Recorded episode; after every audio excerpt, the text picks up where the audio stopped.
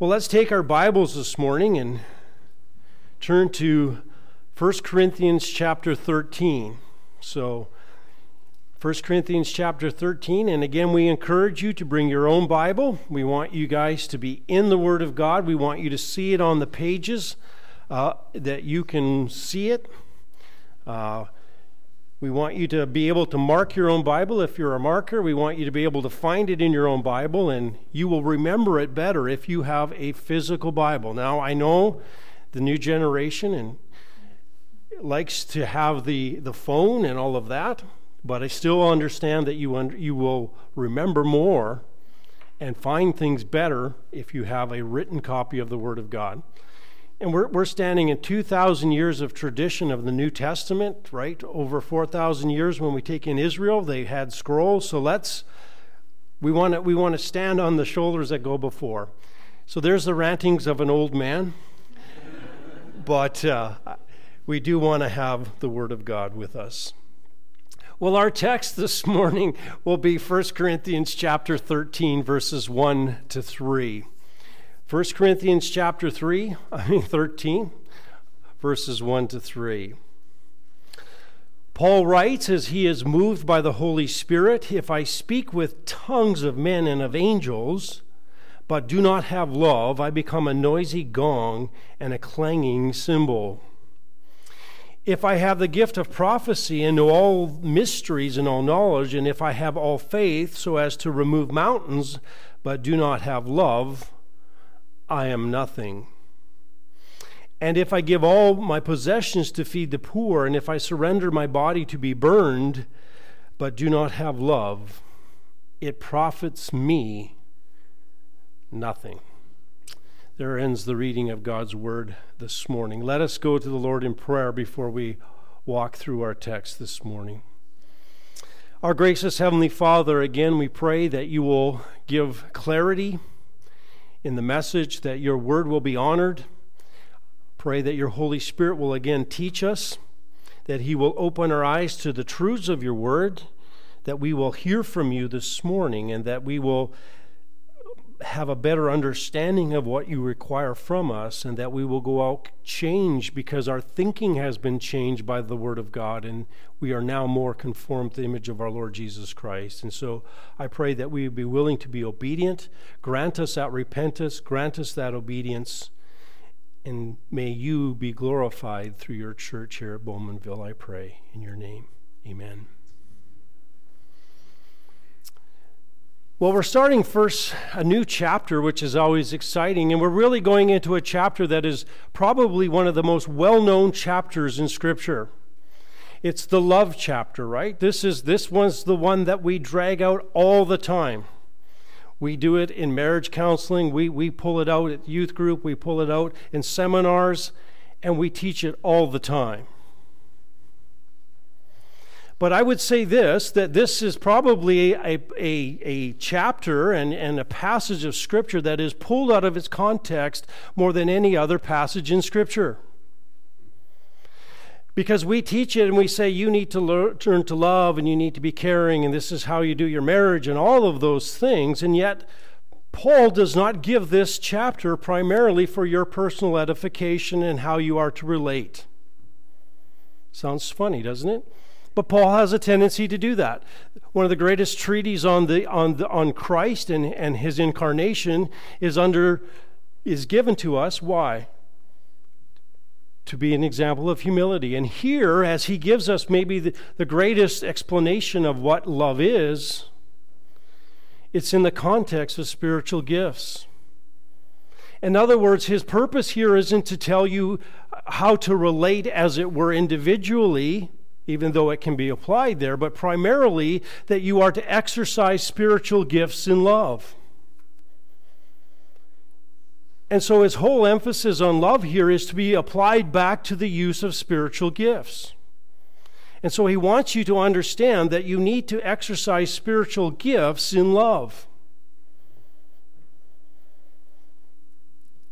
Now he's going to go through this chapter, and we could really break this chapter into three, three sections. In this first section, he's going to talk about the preeminence of love. This is, this is see how important it is. Then he will give us the perfections of love, or the properties of love, where he will now describe actually what it looks like. And so, in saying, Well, I'm supposed to love, well, what does it look like? Well, here it is. And then finally, he will show us the permanence of love. That love will continue for all time. And so it's, it's in his, it is in this passage then that he gives us a full understanding of biblical love.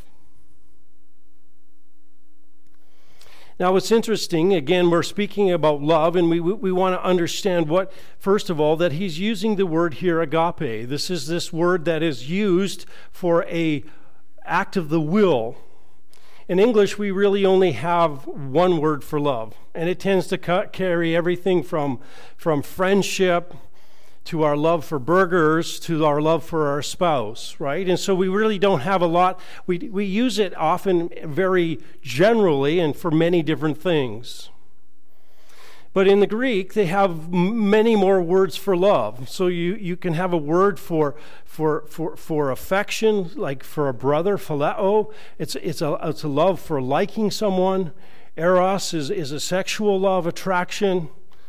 But this isn't that one. This is actually a, a, a word that we would say where you are going to do what's best for the object of your affection, regardless of their, their ability to actually respond back to you, whether they deserve it or not. And we would call it a self sacrificing love. That's what this is. This is a self sacrificing love based upon a choice of your will. And of course, as we come then to this section here, he's going to be calling us to be self sacrificing. He's going to call us to be thinking of others rather than ourselves. And as he goes through this section, then, he is going to be t- giving to us really three different um, results of using your gifting without love. In other words, what is the value of your gifting without love? And he will say, first of all, if you use your gifting in ministry and you use your spiritual gifts without love, you ultimately result in what? Nothing useful. Nothing useful at all. He says, if, secondly, he says, you will have produced something of no value if you use your gifts without love. He says, because you yourself will be useless. He says, the result of your gifting is you don't produce anything useful. Then he says, actually, you will be of no value yourself. And thirdly, he says, you will produce of nothing value for yourself. You will have no reward that will result from using your spiritual gifts.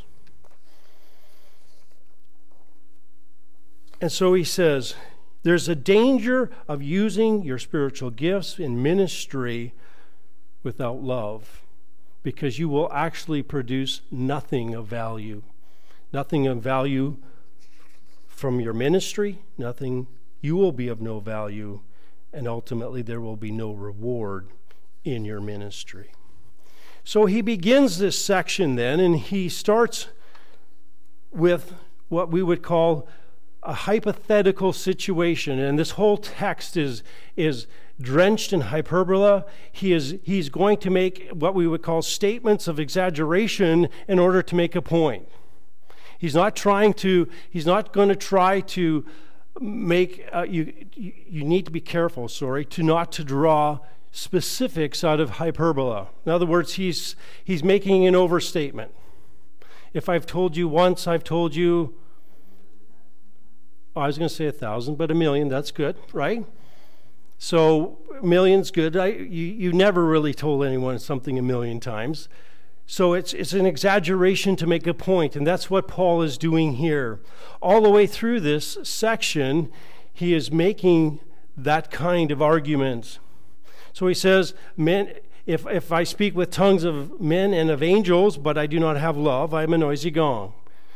So he, so he says, if I spoke in languages and then angels, whoa, nobody can do that. He says, If I have the gift of prophecy and know all mysteries and all knowledge, well, who knows all knowledge and all mysteries? No one. Right? So he's exaggerating to make a point. And so he begins here and he says, If I speak with the tongues of men and angels, but do not have love, I become a noisy gong and a clanging cymbal.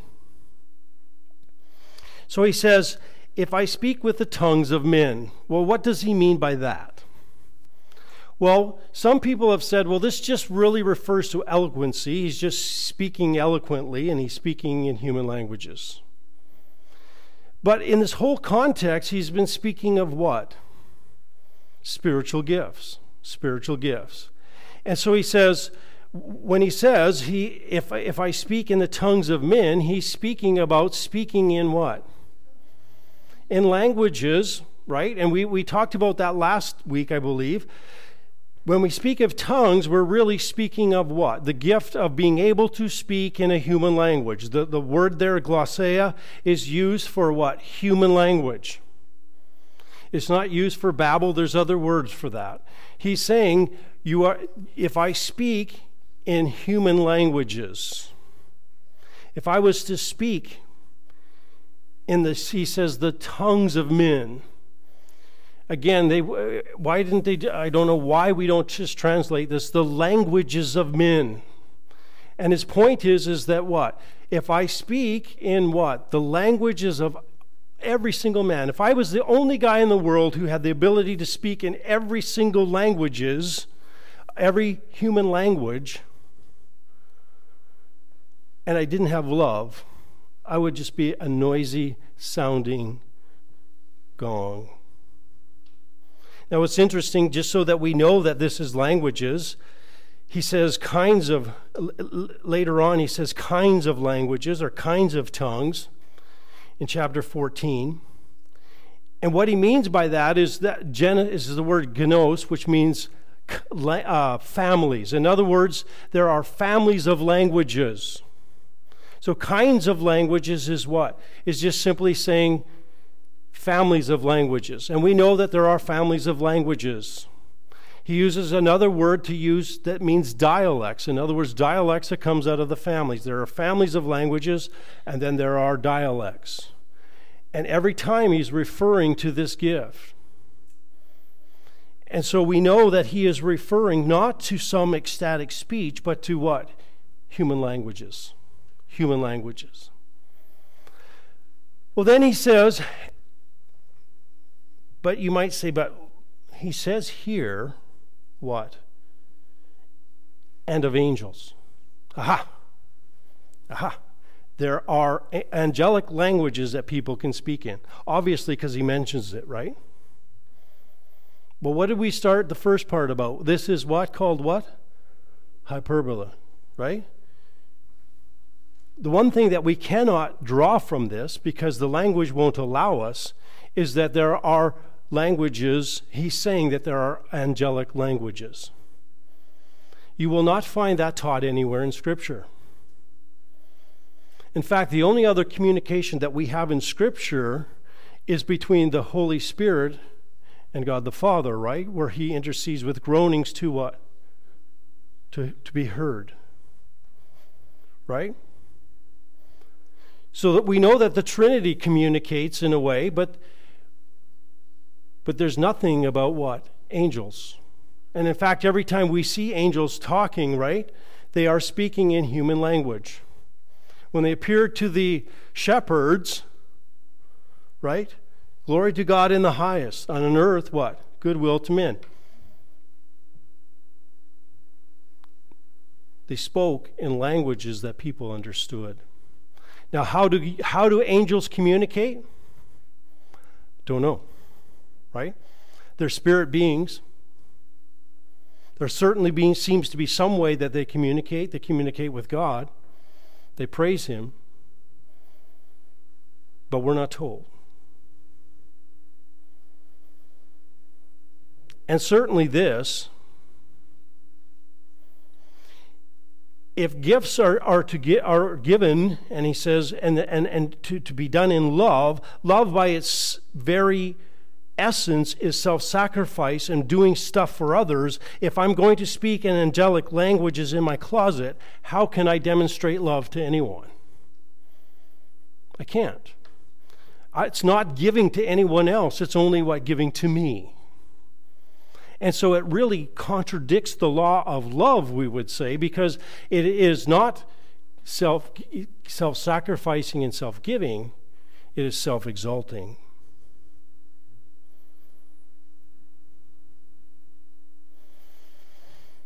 And so Paul says if, if, if I was to speak, if I could speak every single human language on the earth, and hypothetically, let's say there was angelic languages and I could speak them too, and he says, I, if I don't have love, if I'm not self sacrificing, looking out for the best for others, he says, I become a noisy gong and a clanging cymbal. That doesn't sound very good, does it? The reality is, it's a, it's a, it's a racket and a noise. They used to bang. They used to bang a, a cymbal in pagan worship. The other was simply a brass piece that they would hit. A noisy gong and a clanging cymbal. And you realize that right off, if you are exposed to this for any length of time, how irritating it would be. Right? So, minimally, we would say this is irritating, bothersome. But you also know that in a clanging cymbal, that there's nothing communicated. There's nothing communicated. There's, there's just noise. In other words, when you when you start using the gift of tongues and you and you do it without love, he says, guess what? You become a clanging cymbal. You're just white noise. And in fact, this was used in pagan worship. And he says, someone's, if you come into the church, remember Paul says you come into the church and someone hears you speaking in tongues and everybody's speaking in tongues, the unbeliever is going to do what? He's going to think you're mad. He's going to say, This is no different than the ecstatic speech that I heard in my own temple. There's nothing new here.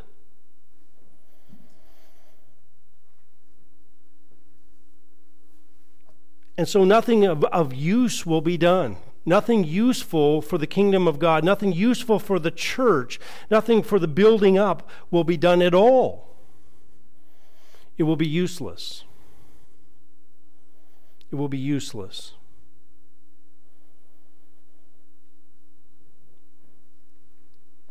You could say this the reality is that using your spiritual gifts under the influence of the Holy Spirit produces love. And if you are using your gift without the Holy Spirit and without love, then you are actually what? Working in the flesh. You are working in the flesh. And really, whatever exercising this gift really just becomes an exercise in you exercising your flesh. And you're really no better than pagan worship without love. It's pretty tough, isn't it? It's no better than pagan worship because it is produced by the flesh rather than by the spirit. And so he says, listen, no one's going to hear what you say. No, no fruit's going to be produced. There's going to be nothing of value done here. Because it's not produced by the Spirit and it's not done in love.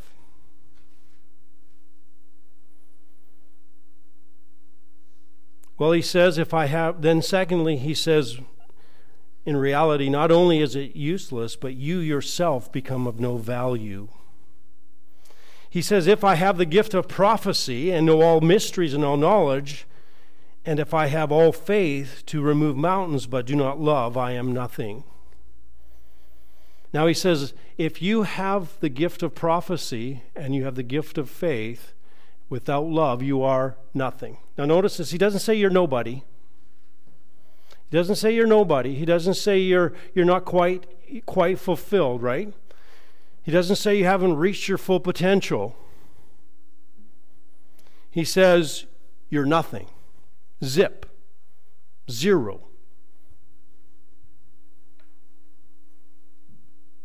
So he says if you have the gift of prophecy, which is again foretelling, when God reveals, he says, if, if I had this, if I had this and I was able to understand, get revelation from God so that I could reveal the mind of God to you.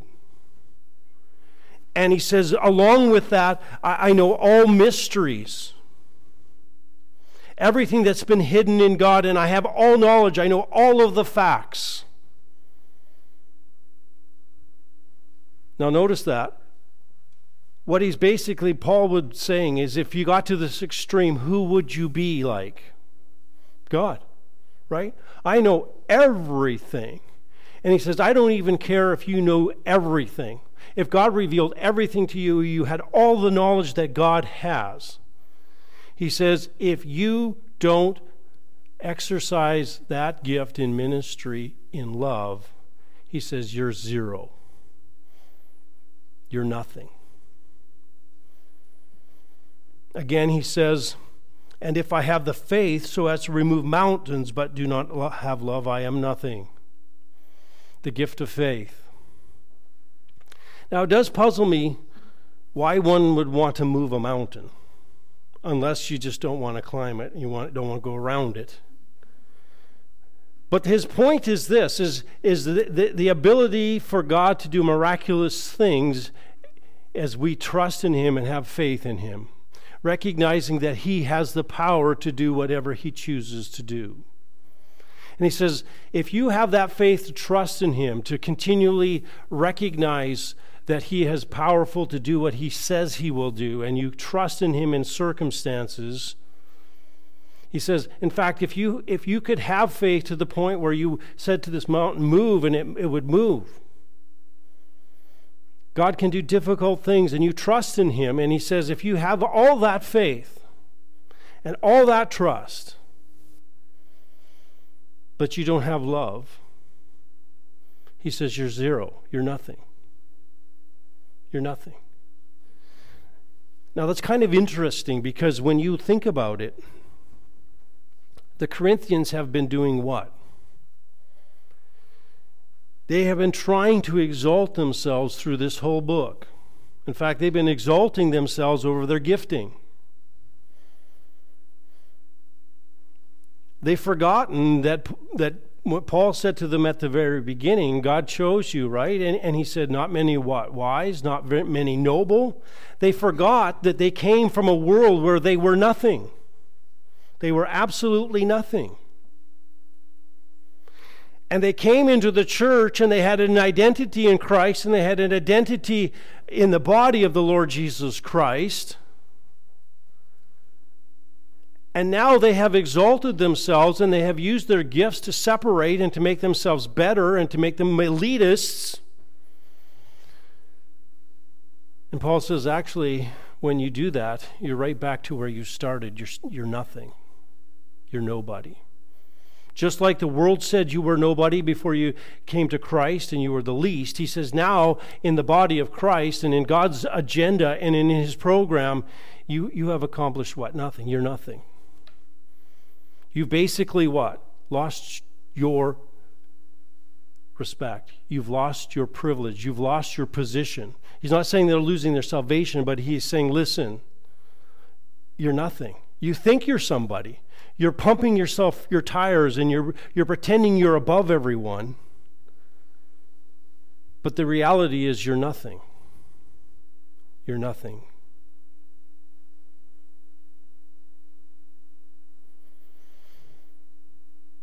And so he says, all that knowledge, all that prophecy, all that faith is worthless without demonstrating love to one another. Is it used for the building up of the body? Is it used up for the edification of others? Or are you using it to point to you? Are you measuring your value on your gift? Rather than recognizing that your identity comes not from your gifting, but from the giver of the gift and a relationship with Him. And the only value that comes through is what? When you act like the one who gave you the gift and demonstrate His love through His empowering.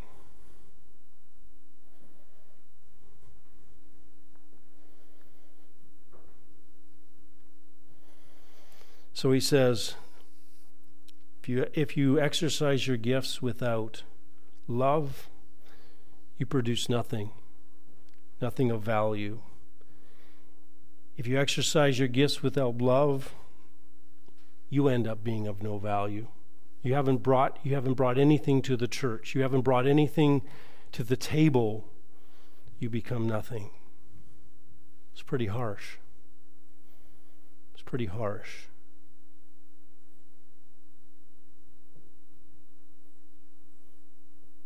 but he wants to stress the preeminence of love. And then lastly, he says, You won't get any reward. You won't get any reward. And if I give up all my possessions to feed the poor, and if I surrender my body to be burned, but do not have love, it profits me nothing. And again, as he comes here, he says, and, and again, if I give all my possessions, well, what would happen if you gave, if you gave up all your possessions? You would be poor and you would be, need to be, have someone be giving you stuff, right? So he's not saying that's what's to take place. But the idea here is if someone gives, it says, if I give all my possessions to feed the poor, now, actually, feeding the poor is not in this, is not actually in the text. The word to give here as the idea of either to give out portions or to feed, and so, or, or, or to feed someone. And so the idea the, is that the, the translators have understood that this means to feed the poor. And probably that idea is there. But the idea is that this man has given all his possessions by morseling it out. He's, he's actually himself taken his, his wealth and he started to give it out, to give it to the poor, to feed them. And he is personally involved. He's not just giving his stuff, he's actually in the battle himself. He's actually performing the giving. He's the one who's out front, who is, who is participating in the giving away. So it's not just the giving. He's actually now actually he's at he's not just supplying the soup kitchen, he's working in the soup kitchen. All right? He's he's giving it all away. And so he says, if, if, if I give all my possessions to feed the poor and don't have love, it profits me nothing. There's no reward in it. If I don't do it out of love, there's no reward. Now, it's kind of interesting because of all the gifts, this seems to be the one that would still have benefit. He says it profits nothing, and yet this one still seems like there would be some sort of profit, doesn't there? Because if I feed the poor, they're not hungry, they don't starve. If I give someone something that helps them out, it seems beneficial. And yet he says it profits what? Nothing. Nothing at all. And again, what is he saying? He's not saying that it didn't help the poor. He's saying that it doesn't profit you at all. There's nothing that's credited to your account by doing that. You can't just, because it's easy in some ways, this is tied to maybe to the, the gift of helps and the gift of giving. It's easy to actually give stuff, right? But it doesn't mean that you're giving it for the glory of God.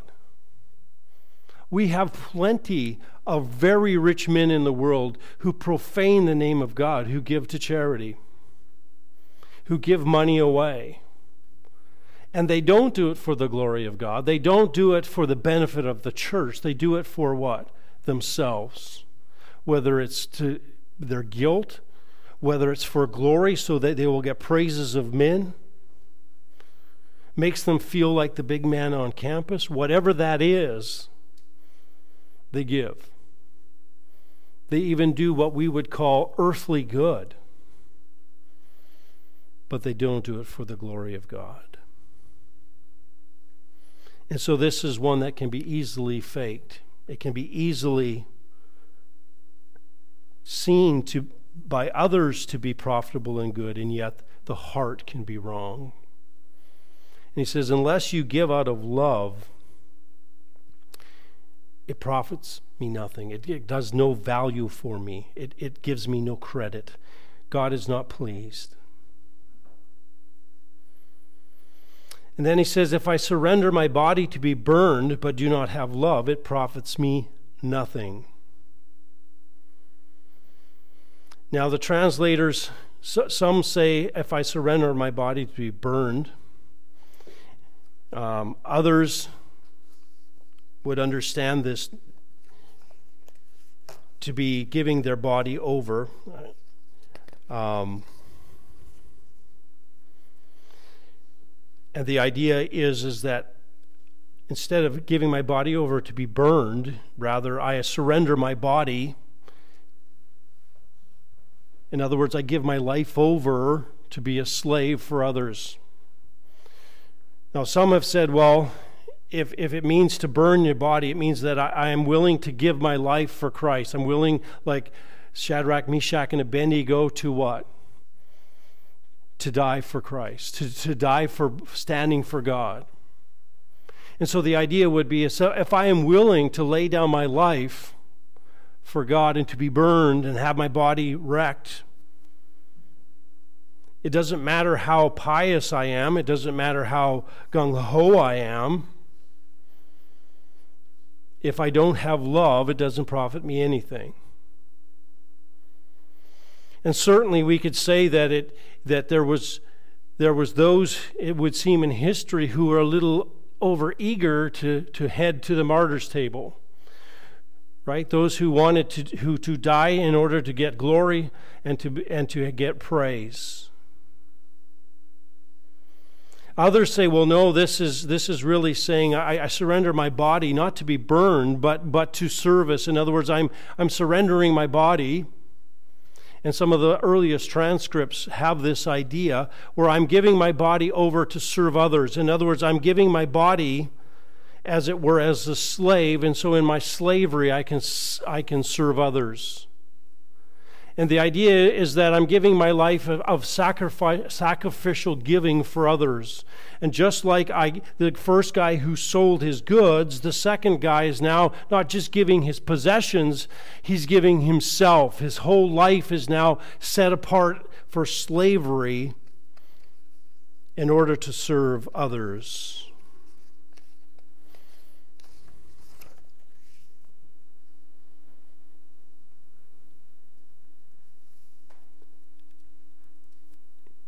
Either way, Paul is saying, listen, it doesn't matter how much self sacrifice you do for others. It doesn't matter if you give up all of your possessions. It doesn't even matter if you give up your life.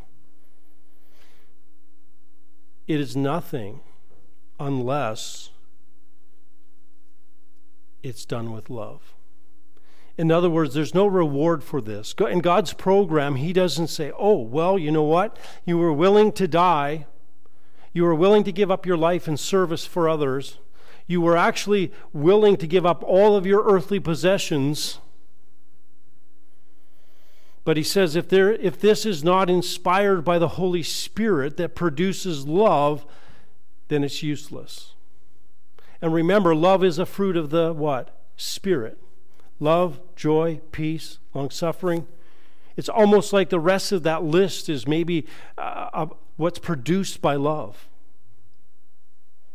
And he says, if you exercise your gifts and they're self exalting and they bring glory to you and they're done for your sake and for your glory and for your fame, he says God doesn't reward that you might be able to fool the crowd. They may all look at you and they may all um, say, Wow, look at him go. Look what he's doing. And he says, I don't even care if you give everything away. I don't even care if you if you die for for what to, to look good for others and to serve others. If it's not done in love, if it's not done by the Holy Spirit that produces a love, the love of God working through you to others, and for the building of the church, it is nothing. And so Paul says, listen, nothing of value is done in ministry as you exercise your spiritual gifts unless it is produced, unless love is produced through the Holy Spirit. There's no value at all. There is nothing of value. You don't help others. You become an irritant and white noise. Nothing is heard. Nothing is heard. No one hears you. It's just blah, blah, blah, blah, right? In other words, I can't hear your words because your life is getting in the way, right? I can't hear what you're saying because your life is screaming at me. It says you you ultimately become what? Worthless. You're a zero. You have nothing, you've gained nothing. You bring no value to the church. You yourself, it's like you're not there. You're like the middle of the donut. Right? Nothing. I mean, for, for the Corinthians, wow. We thought we, we thought we were something. We thought we were everything. We thought we were the most important. We thought we were the vessels of honor. We thought we were the ones that everybody should look to. No, actually, you're just the middle of the donut. Nothing.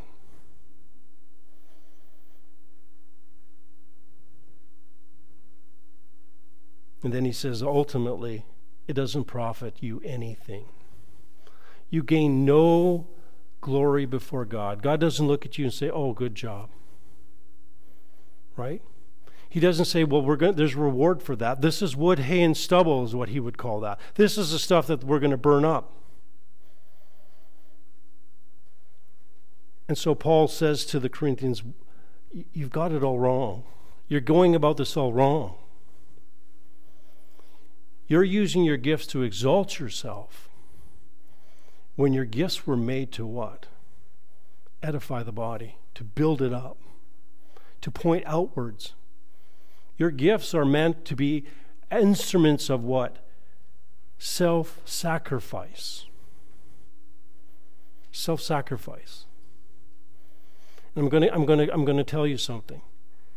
When you are involved in ministry, when you are involved in ministry in your gifting area, as a believer 99% of the time, 90, 98, you will give more than you get.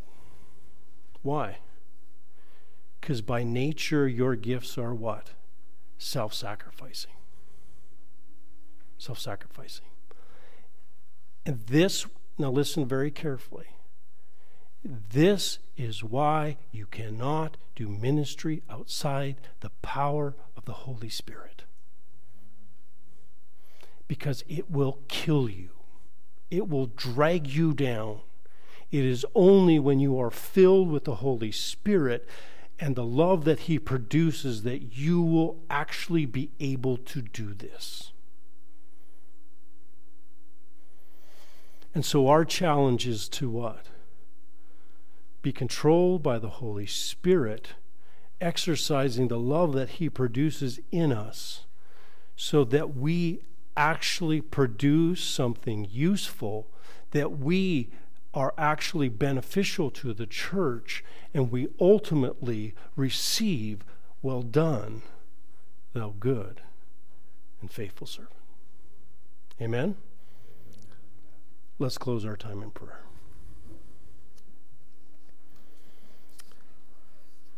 Heavenly Father, we again rejoice that you have given us your word, you've given us your Holy Spirit to help us understand it. And we pray that you would make us a church that exercises our gifts in love. May we recognize the futility of service without the empowerment of the Holy Spirit and the love that He produces in our heart. And so, Heavenly Father, build Bowmanville Baptist Church into the bride that you would have her to be.